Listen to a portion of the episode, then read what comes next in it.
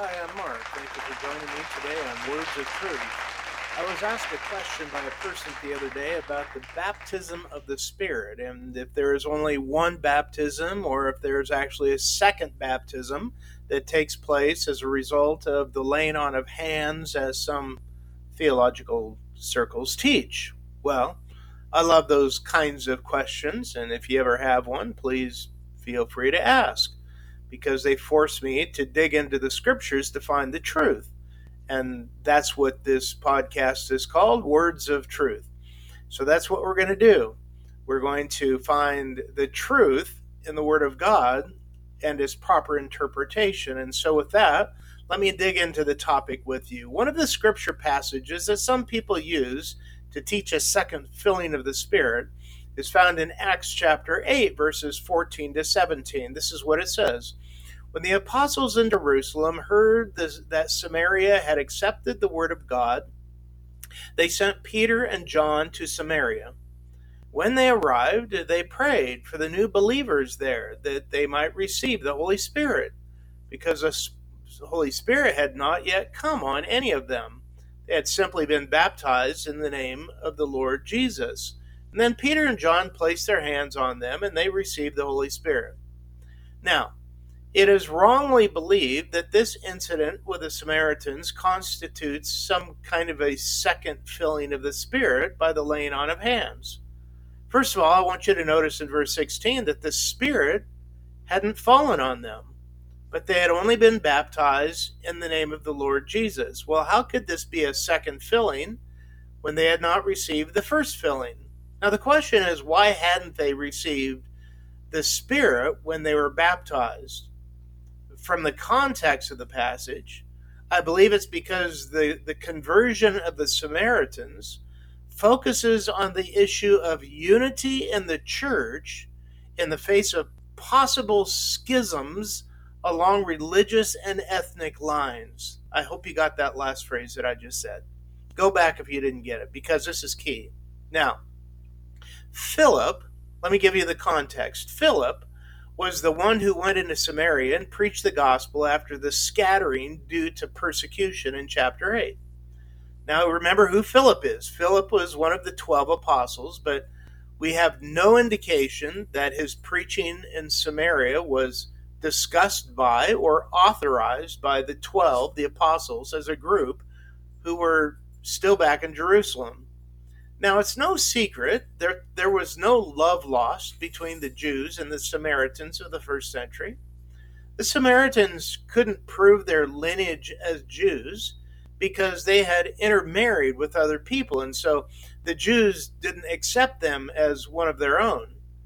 And in this context, the divine withholding of the Spirit until the arrival of Peter and John, who were the two primary leaders in the Jerusalem church, was the Lord's way of confirming to the apostles that he had extended the invitation of the Spirit to the Samaritans and that there should be no division between the Jews and the Samaritans in the church or between Peter, John, and Philip, the authorized apostles. And the laying on of Peter's and John's hands is evidence of that unity that is happening in all of it. Now, this is foundational teaching that is seen throughout the book of Acts, and these verses have to be interpreted within the context in view and in, in the context in view, and not to support a particular theological preference. Remember, this is God establishing the first century church, which included all people of all nations, and God gave certain evidences of what he was trying to establish. Another proof text that people use that there is a second filling is Acts chapter 19, verses 1 to 7. While Apollos was at Corinth, Paul took the road through the interior and arrived at Ephesus. There he found some disciples and asked them, Did you receive the Holy Spirit when you believed? And they answered, No, we've not even heard that there is a Holy Spirit. And so Paul asked, Then what baptism did you receive? John's baptism, they replied. Paul said, John's baptism was a baptism of repentance. He told the people to believe in the one and one coming after him, that is, in Jesus. On hearing this, they were baptized in the name of the Lord Jesus. And when Paul placed his hands on them, the Holy Spirit came on them, and they spoke in tongues and prophesied. There were about 12 men in all. Now, here's the context this is happening in Ephesus, where Paul came across 12 men who had received the baptism of John the Baptist, but didn't know much about Jesus yet. And so Paul explained to them that John prophesied that Jesus of Nazareth was the Messiah and would baptize his followers in the Holy Spirit.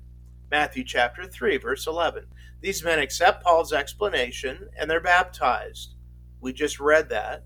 And then Paul lays his hands on them and they receive the Holy Spirit. Now, the issue in this passage is that, first of all, the men are baptized before they receive the Holy Spirit. And second, they speak in tongues and prophesy. Those are the issues, the two issues. First of all, it's not the first time people have been baptized before receiving the Holy Spirit.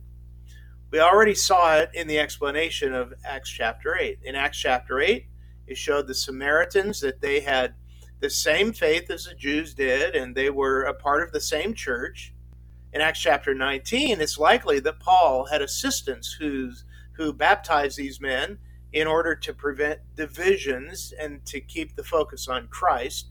You can read about that in 1 Corinthians chapter 1, verses 14 to 17. You see, when the men make the choice to follow Christ, they're baptized as a public affirmation of that choice. And Paul affirms their choice and their newfound unity with this message about Christ by laying hands on them.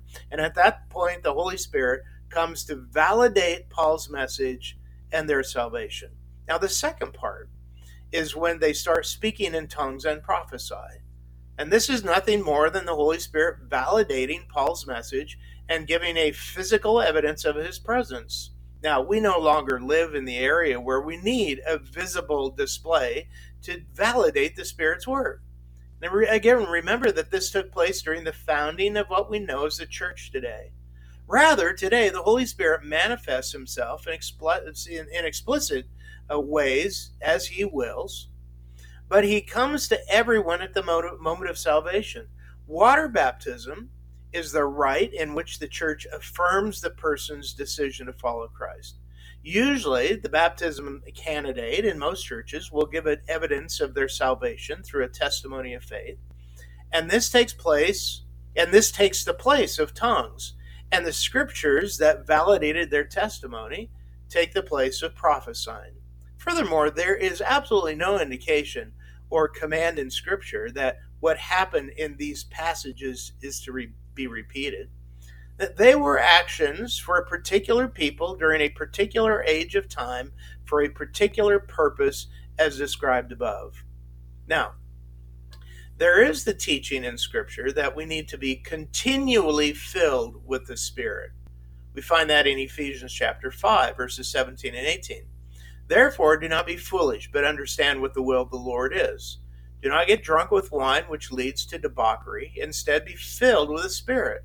Literally, the Greek text reads, and I'm going to paraphrase it in English uh, keep being filled with the Spirit continually. Now, I refer to this as the anointing of the Spirit. This is not something that comes as a second filling or by the laying on of hands, but rather is a responsibility of every single believer to be walking in the power of the Spirit on a continual basis, and especially during times of spiritual service unto Him. We receive this filling by faith because when we ask for the Spirit's power, we do so out of obedience to this command. And it is a prayer that he will always answer, for the scripture says, Apart from me, you can do nothing. John 15, 5. You see, at salvation, we're given the Holy Spirit who places us squarely into the family of God. And then as we walk in Him, we are being continually filled or empowered by the Spirit in order to do His will. So, my friend, go in the power of the Spirit this week. Thanks for listening. I'll talk to you next week.